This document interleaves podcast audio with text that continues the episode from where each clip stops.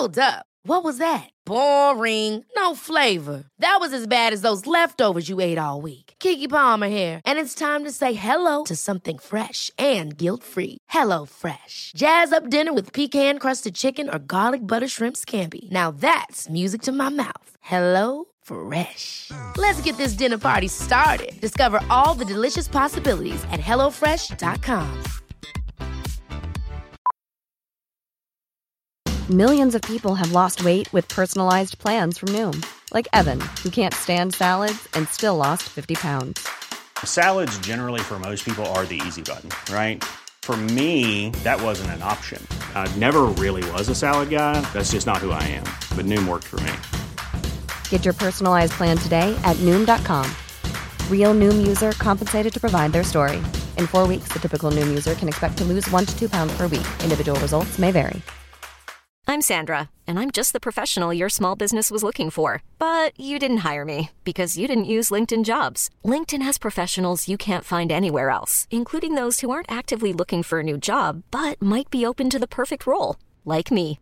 In a given month, over 70% of LinkedIn users don't visit other leading job sites. So if you're not looking on LinkedIn, you'll miss out on great candidates like Sandra. Start hiring professionals like a professional. Post your free job on linkedin.com/achieve today. You are listening to Scoop B Radio. What's going on? I hope wherever you're listening from, you and your loved ones are safe during this COVID 19 period. Hey, this is the producer of Scoop B Radio, DJ Manuel. I would just like to take the time out to give a big thanks for the listeners to the pod. We did record numbers last month. So, on behalf of Scoop B and myself, thank you for the four years of supporting Brandon on this media journey. If you have a few minutes to spare, please fill out a short listener survey. Go to scoopbradio.com slash poll. You can also share your opinions about the show so we know what works and what we can do better. That's scoopbradio.com slash poll. S-C-O-O-P, the letter B, R-A-D-I-O dot com slash P-O-L-L. Don't worry if you didn't catch any of that, the link will be in the description. You're listening to Scoop B Radio with Brandon Robinson. DJ Manny. Manny. Bill. Scoop B Radio. You know it's official if Barry Bonds said, yo. The best in the business. That's word You're of Scoop. You either tuning in or B reading the Radio. word from Scoop. He give you the business. He show you the proof. If Scoop B say it, you know it's the truth. Sports and entertainment. He give you the mix. Some of the biggest interviews. He give you the fix. On iTunes, the number one podcast. The Jordan, the journalist, the GOAT. So why ask? Watch out, If watch out. about it. If he naming them, scoopb.com, do numbers like Chamberlain. Pin game is a gift, got the gift to gab. If he say it is gospel, it's as simple as that. Now pay attention and you can see the way it go. Enough of this talking. This is Scoop B Radio. You're listening to Scoop B Radio. Get on his Instagram now. Follow him. At Scoop B's, follow him. Yes, sir. Scoop B Radio. radio in your airwaves, on the plane, on the train, everywhere you need to be. I am Brandon Scoop B Robinson. Make sure to follow me on Twitter at Scoop B, Instagram and Snapchat at Scoop underscore B. And make sure, most importantly, that you subscribe to the Scoop B Radio podcast, which is available on all streaming platforms. Apple Podcasts, Spotify, Google Play, TuneIn app, Stitcher app, iHeartRadio, or simply by visiting scoopbradio.com. 2.1 million streams in 2019. And one of the main reasons why is because we do get newsmakers, we do get impactful people and people who are creating the flow and not going with the flow. That doesn't change. As the person that I have on the line is my main man, Jay Hernandez, assistant coach with the Charlotte Hornets. Jay, welcome to Scoop B Radio once again. And I appreciate you having me on. It's always always a pleasure to be on. Of course, my man. You, uh, how are you and your family doing uh, in- in North Carolina during uh, the coronavirus pandemic and the halt, of course, um, halting the NBA's uh, season so far? Yeah, we're we're doing well. You know, everybody's uh, doing their part.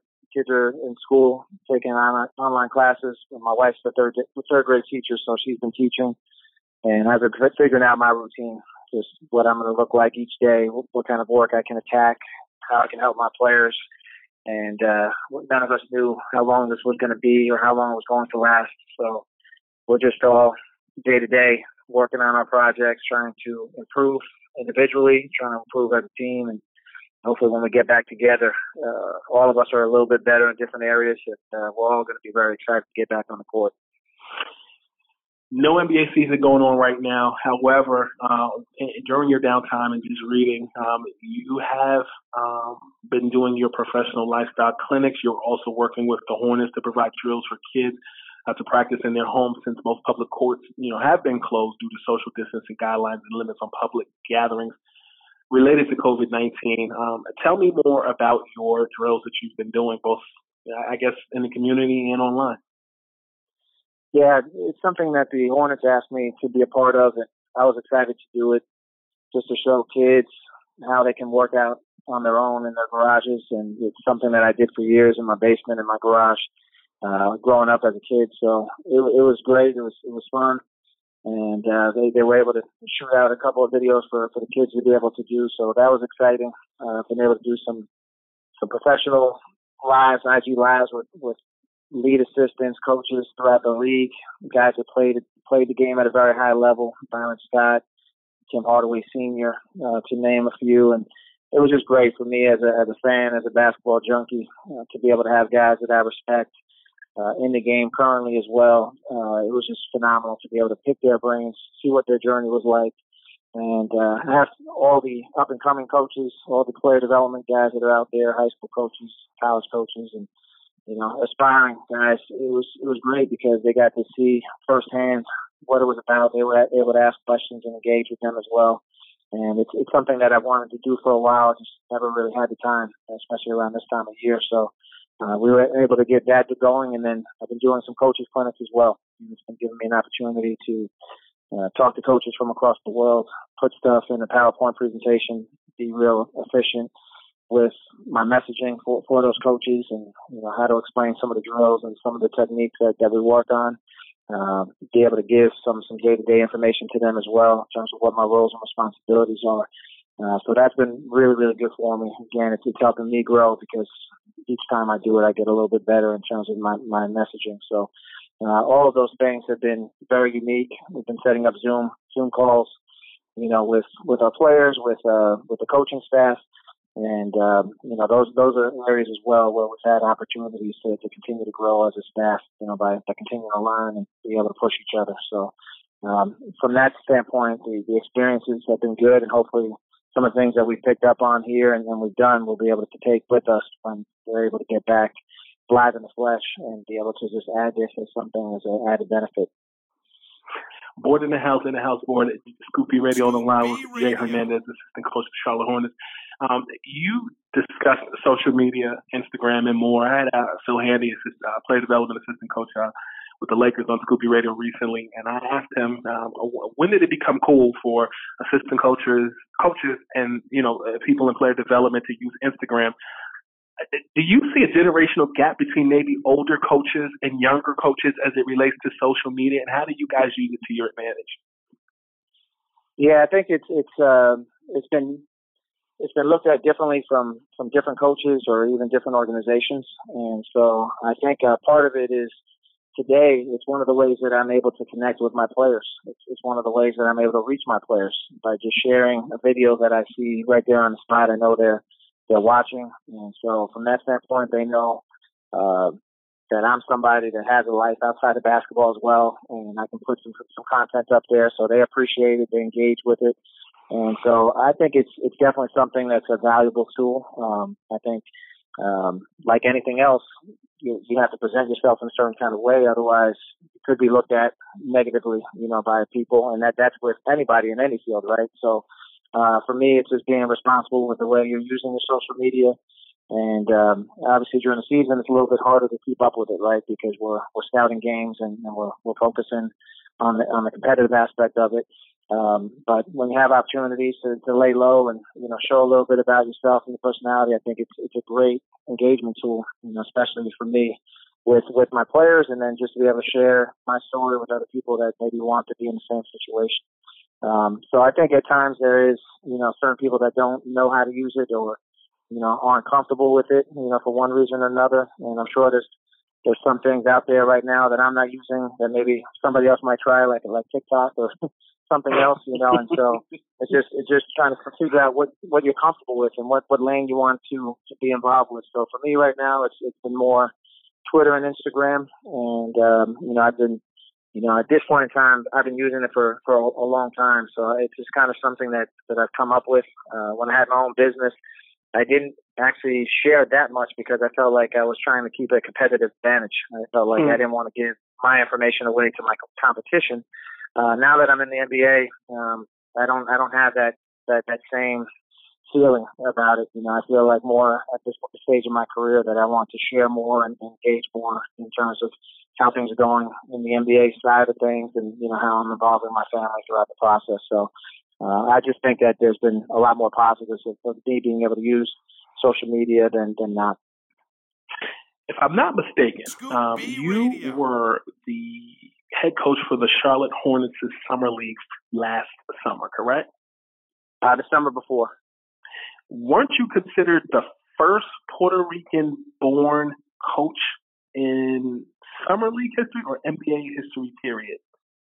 Yeah, so um, I'm, I'm I was actually the first Puerto Rican assistant. Um, you know, especially on the bench when I was in Orlando. So as, as that established, uh, um, you know, first, um, basically first person with Puerto Rican descent, right? My, my father's Puerto Rican, so I'm half Puerto Rican. And, uh, you know, that, that was a, a big deal, you know, definitely. And the same thing in summer league. I was the first, uh, Puerto Rican to ever, uh, take over the helm as a summer league coach, you know, in, in NBA summer league. So, um, you know, great opportunity. And, you know, recently I was able to do a coaches clinic, um, a virtual coaches clinic for, for Puerto Rico. And, uh, it was one of the things that I talked to them about is like I take the responsibility of that and I, I just try to do the best job I can. So it, hopefully it opens up more doors for people to come from, you know, after me because there's, there is so much talent, you know, that, that's coming from Puerto Rico when I played there. Some great guards, and obviously you can see guys like Carlos Arroyo and, and uh, JJ Barea and those guys. You know, if they they want to get into coaching, they're, they're going to do a phenomenal job. You know, so from that standpoint, it's, it's been pretty cool to to be a part of that that process, and um, you know, I'm looking forward to seeing you know what happens over the next few years. You got that Obama effect going for for your your fellow Puerto Rican brothers and sisters. The first, the burden of representation, but wearing it proud. I say.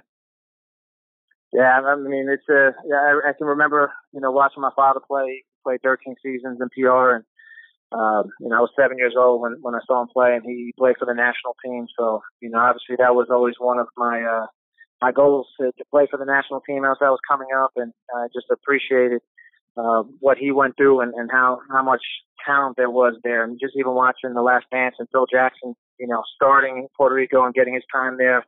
Uh, Gene Bartow, uh, PJ Carlesimo coached my father. So there's hmm. been a, a, a plethora of coaches and guys that, that have gone through that, that league over the years. And I don't think people understand, you know, how, how that's helped develop, you know, so many good players and so many good coaches, uh, referees over the years. You know, it's just uh, a great place. And, you know, fortunately for me, I had a, a chance to play there for a few seasons. And, you know, early on, I decided that uh, my pathway was going to be improving players decided to start my own business. But uh, you know, just some great memories of, of being down there, watching my father, and being down there and playing. Um, just just love love the island, and uh, you know, definitely looking forward to to seeing you know where they take it because basketball is is, is king down there. They they love basketball, so it's always awesome to see you know who's up and coming and, and you know who's going to take the throne. You mentioned Last Dance. Um, it meant the world was watching uh, the Last Dance while it was on, and you lived uh, through watching the 90 Bulls era as I did as well. Yeah. Um, to see it again as a coach or an assistant coach, what do you take from it this time around versus when you were younger, you were coming up, maybe high school, early college? What, what do you, what differences do you see as an adult versus what you saw when you were younger? Yeah, when I was younger, I was just a straight fan, right? I just wanted to see the best of the best go at it. Obviously, being in New York, you know, watching the Knicks go at it with with the Bulls, um, just some great memories, and obviously, you know, the rest of the teams that that were in the East that were battling, just the physicality behind it, you know, how much the game has changed. So I'm just looking at, you know, how they how they were scoring, you know, the length that was on the court, um, you know, like just just how some of that stuff would translate to today, how some of it might not translate.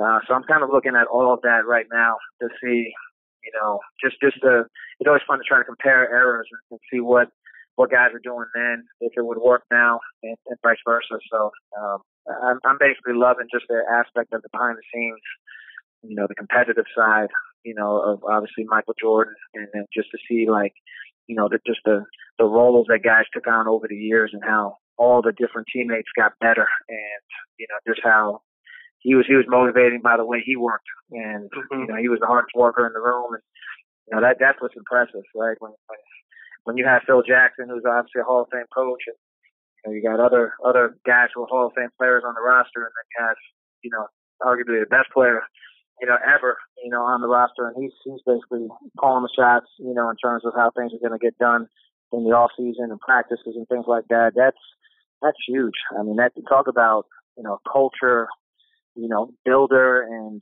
you know just just the way you you establish standards. Um, when you have your players owning it like that, it's you're going to have a lot of success, and obviously they had a lot of success, and, and that's that's the main reason why. You're currently an assistant coach with the Charlotte Hornets. You worked previously uh, with the Orlando Magic.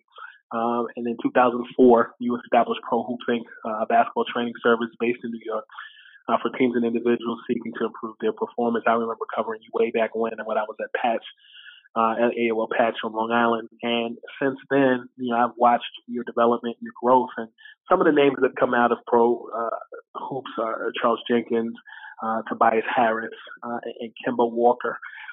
Uh, have, are you encouraged or are you pleased uh, to see the level of success? Partic- I mean, you work with them and you've, you've been in the team, various you know functions with the respective teams that they've been on, but now that they've moved on to other teams, the, the Philadelphia 76ers for Tobias and um, you know, the, the Boston Celtics with Kemba. Um, do you kind of have an out of body experience sometimes just observing them or watching them because you've known some of the grind that you that they've gone through with you? Like, are you pleased to see how well they're doing now? Yeah, always. You know, when you when you spend that time, Kareem Abdul-Jabbar said it best: "Is sweat binds more than glue." You know, sweat binds more than glue, and, and we spend a lot of hours just sweating in the gym, you know, being there one on one, you know, sometimes in small group settings and, you know, spending a lot of time year year after year trying to, to hone their skills and at the same time I was I was honing mine. So it, it, it's it's a pleasure just to see them represent whatever cities they go to, you know, as, as people. You know, every time they go to a new city, they just they take over the city just from a standpoint of the community loves them. They're, they're engaged with, with what's going on out there. And um, just see that like that hasn't changed is, is probably the best thing. You know, I knew playing wise they were going to figure it out and they were going to create their own lanes, just like a lot of the players that we had come through those doors, you know, for, for years. And so, um, yeah, I, I do. I, as, as like uh, as a big brother, I, I always I take pride in seeing them be successful, um, both on and off the court. And uh, that that's why I think they've been successful because they never stop growing, they never stop learning. The, the, the growth mindset is there for both of them.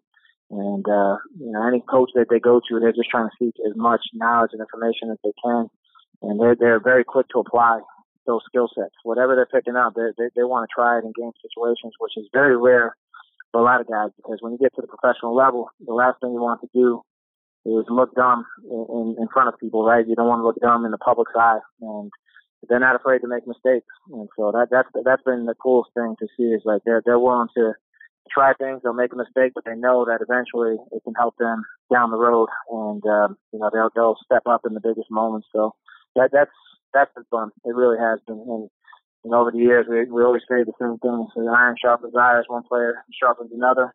Um, and you know they they were always sharpening each other's skill sets, and uh, it, it's cool to see that those relationships that were forged in the gym are still relationships that they have now, and uh, and uh, that's that's what it all comes down to. You were a member of the Hofstra men's basketball team from 1998 to 2001 that made consecutive postseason appearances, coached by Jay Wright, uh, teammates you were teammates with uh, Speedy Claxton, um, and uh, you are seeing Jay be successful. Jay Wright, uh, Villanova, winning a national championship. You see Speedy, um, you know, as an assistant coach at Hofstra. Um, are you surprised that Speedy went the route that he did um, and became an assistant at Hofstra? Um, no, I'm not surprised. I think, you know, he's always had the, the bug to stay in the game. You know, I, I thought potentially he would have stayed in the NBA game. He was scouting. And you know, when he decided to go back to Hofstra, I know everybody was excited. All the guys that played with him, obviously the Hofstra community, was super excited to know that that he was there, and the fact that they were able to get to the tournament this year by winning. You know, obviously you're not going to have a chance to participate, but um, just by winning the, the league title and, and the success that they had after 20 years of not getting to the tournament, um, he's a big reason why we were able to get there in the first place, and he's a big reason why they, they got back there now. And so it's it's really cool. You know, we we all feel that attachment. Obviously, Coach Joe Mihalich does a great job, and and I'm I'm real close with him as well. So just to see you know, that they're doing it the right way, you know, and, and we always say when you do things the right way, it takes longer to succeed, but it lasts longer when you do. And so they, it took a little bit of, a while, but, you know, I, I think it's here to, it's here to stay now. You know, they, they keep getting the same quality people, the same type of talent year after year. They're competing for championships. So, uh, I'm excited to see him, him continue to grow as a coach. And, you know, I, I have no doubt that he'll be a head coach sooner than later.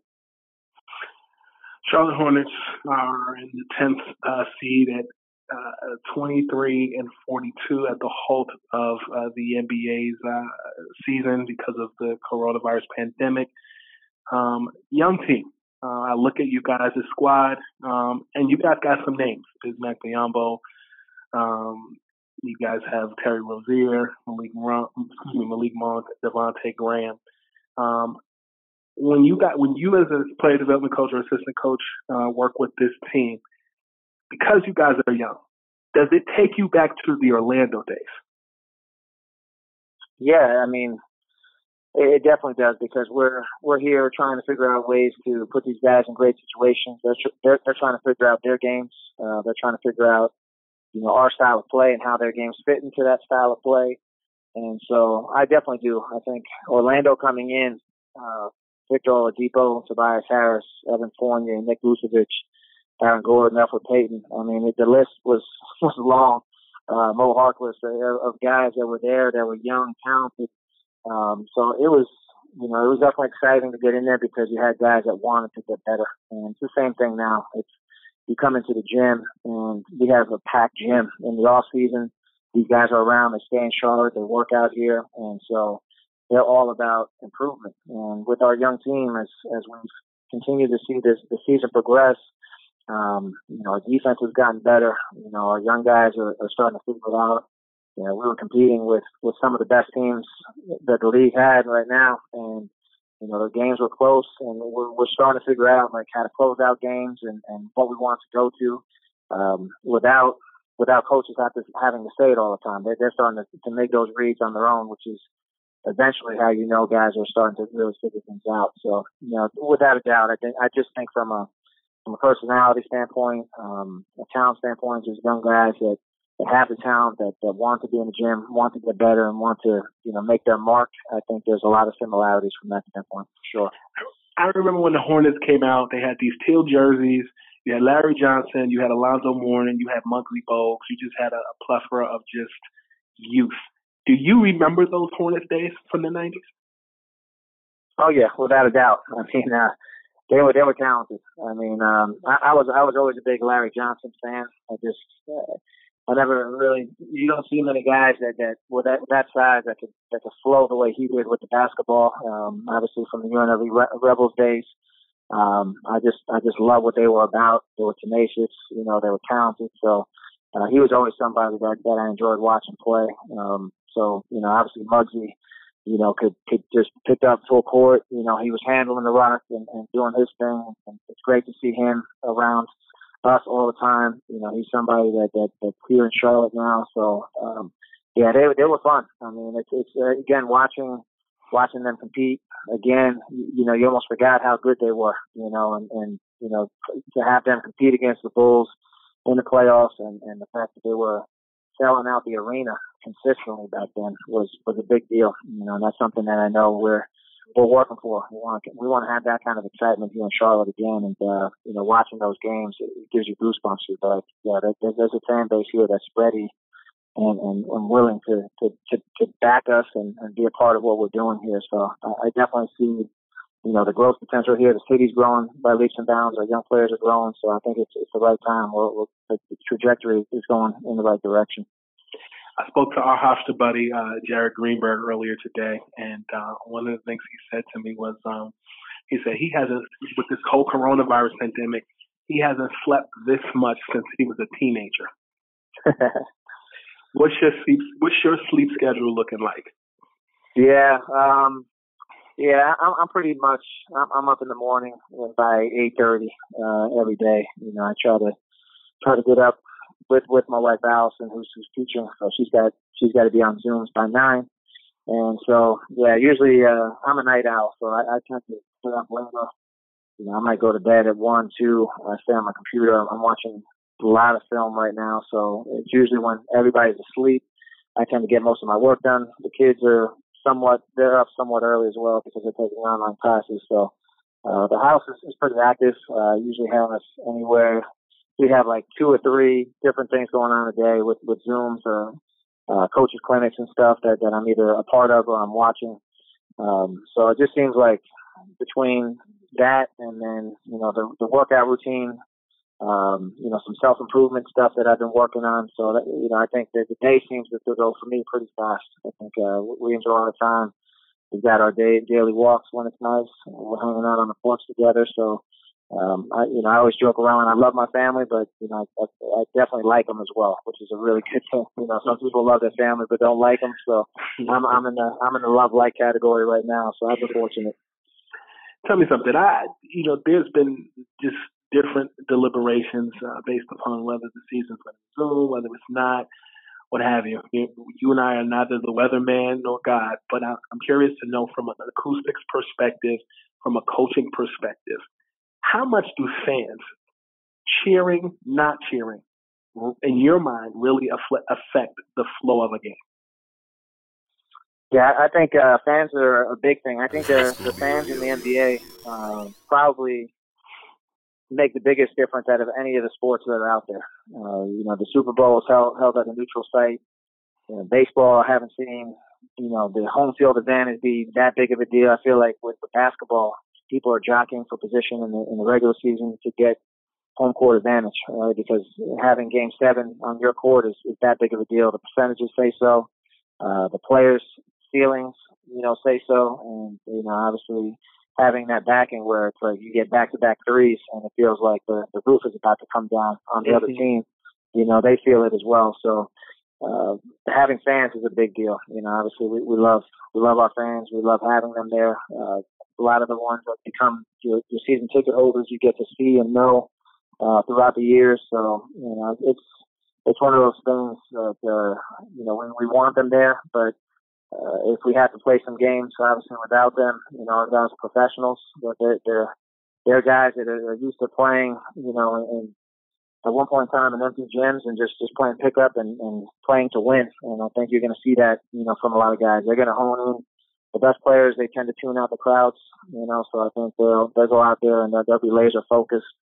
And I think, you know, like me watching the UFC now, obviously there's no fans at the UFC events, but those guys are putting on shows and uh, they realize that all eyes are on them because there's nothing else going on. I think our our players will do the same. They'll, they'll take that responsibility on and, and put on a great show. Bismack Biyombo uh, averages uh, his field goal percentage is fifty four point three percent. Um, last year he was at fifty seven point one percent. In today's day and age, the big man is kind of like a combo of the power forward in center position. It's it's like there's no defined role. It seems um, to me, Bismack seems like a, a, a, unicorn because he is a position player. Um, if I'm not mistaken, he was in Orlando when you were in Orlando. Yes. I guess the question for you is: Do you see the center position making a return in the NBA, or do you think it's going to stick strictly be hybrid guys? Yeah, uh, it's a good question. I think uh, the guys that can play a specific position and do it really well, they're they're going to be fine. they're they're going to stick in the league. I think a lot of the league is going into positionless basketball, where guys can handle, pass, and shoot. You know, um, on defense, they can switch one through five. So mm-hmm. you're definitely going to see a lot more of that. But at the end of the day, if somebody can dominate you on the glass. You can get and set up great screening angles and, and get the guards open, you know, for four wide open threes or hit the pocket and make the extra pass for another corner three. Uh, I don't think I don't think you're going to see those guys go away. And I just think that uh, what you end up seeing is that those skill sets will keep expanding. The things that they work on, where maybe at one point in time, uh, coach 15 years ago wouldn't have thought of taking their seven foot center and, and working on three point shooting during during uh, practices. Uh, we'll start doing that more often as part of what the whole team does. You know, they won't be singled out and say, okay, well, you're, you're just going to put your back to the basket here or shoot just 15 footers. So I think there's going to be, you know, some level of uh, involvement there for for some of the, the players that are out there. But uh, yeah, when you have guys that, that just know how to play, that defensively talk, and are the anchor of your defense, and um, you know they know how to play to their strengths offensively, uh, I think there's still going to be uh, a place for those guys. You know, so it, it's exciting to see when guys can can figure that out and realize, hey, uh, this might not be me. I'm going to try to keep getting better in these areas, but I'm going to dominate, not dominate you with known strength. And that's, that's what the best have done. I mean, if you look at, at Dennis Rodman, you know, he just was able to keep everything alive, you know, mm-hmm. just out rebound everybody, outwork everybody, defend everybody.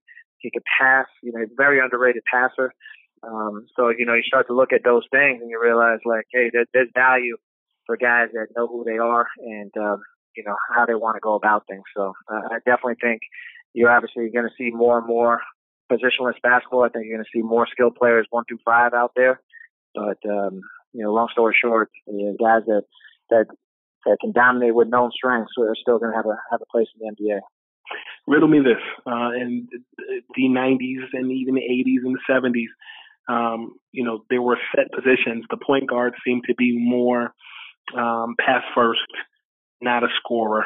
Um, and then yeah. now in today's day and day and age, you got guys like Derrick Rose, you got guys like Kemba, you got guys like Kyrie Irving that can do some of everything, and they're not perceived as ball hogs. Well, what a what a transition of a few uh, decades make. I'm right. curious to know from your perspective, having coached him, having trained him, where would Kemba Walker fit in the 80s and the 90s as a point guard in the NBA? Oh, I mean, again, this people are very, underrated in terms of where he is in, in the toughness toughness meter, right? So you know, a guy that that can score 60 and and have physical long guards defending him and and defenses doing everything they can to stop him. I saw that all firsthand. You know, I saw box and ones and you know traps and zones and all those kinds of things against him. You know, at this point in time. So I definitely think that he would he would do he would do great. You know, I, I, I same thing. I think guys that were in the 80s and 90s that were doing the thing would would figure out a way to play in this era too. There's, there's no doubt in my mind. So, you know, I think guys that can hoop can hoop, and um, you know, I think he's one of those guys uh, that would figure out his style of play. You know, for that era, and you know, would figure out how to utilize a big man. You know, obviously when he had Al Jefferson here, they they were able to to get to the playoffs and he one of the things he said is that was one of his favorite teammates. You know, he loved when he had Al, you know, in, in Charlotte because he knew he can he can just dump it in there when he was getting a little tired or you know if he if he, if he needed a bucket or he needed to you know mix things up. And so, as you know, at that point in time, you had some of the best centers of all time playing mm-hmm. during that era. You know, you still had somebody that was that was super legit. So, you know, I think uh, I think he would have had a lot of fun. I think guys would have loved playing with him his personality is one that um, you know guys appreciate being around. So uh, whether it's the 80s, 90s, 2000s, it doesn't matter. The guy, the guy can play, and, and you know he would have done his thing. Diplomatic, insightful, thoughtful. Jay Hernandez on the line with Scoop B Radio. Radio. Uh, I guess my last question um, for you is, what old school or legendary basketball player have you watched? Um, or what particular player have you watched?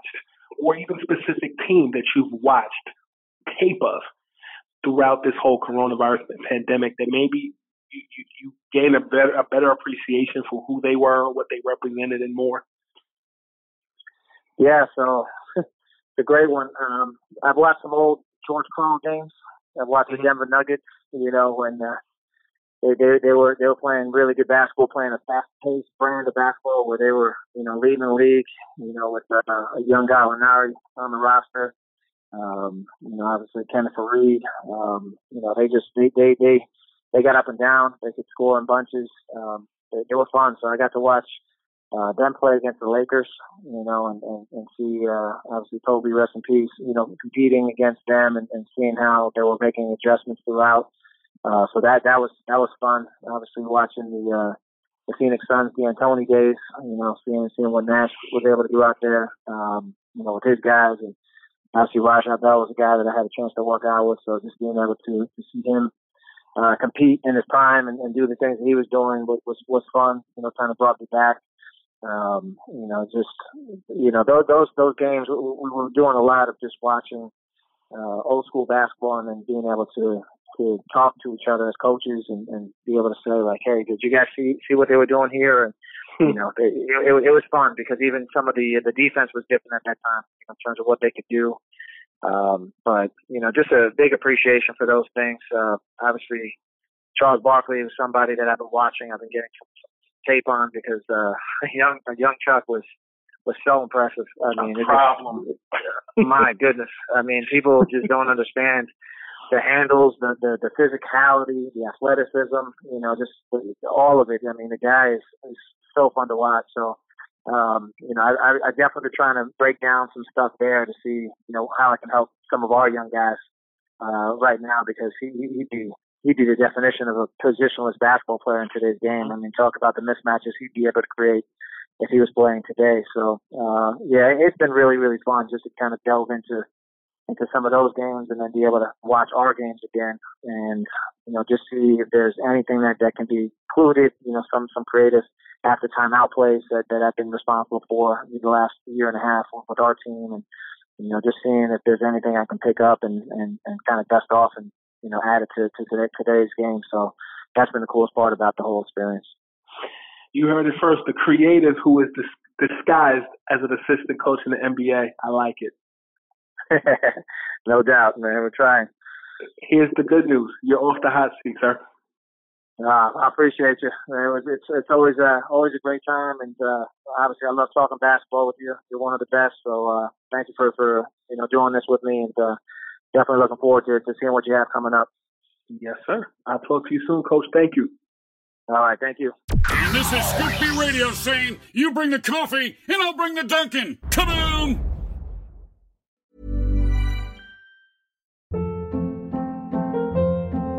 Hold up. What was that? Boring. No flavor. That was as bad as those leftovers you ate all week. Keke Palmer here, and it's time to say hello to something fresh and guilt-free. Hello Fresh. Jazz up dinner with pecan-crusted chicken or garlic butter shrimp scampi. Now that's music to my mouth. Hello Fresh. Let's get this dinner party started. Discover all the delicious possibilities at hellofresh.com.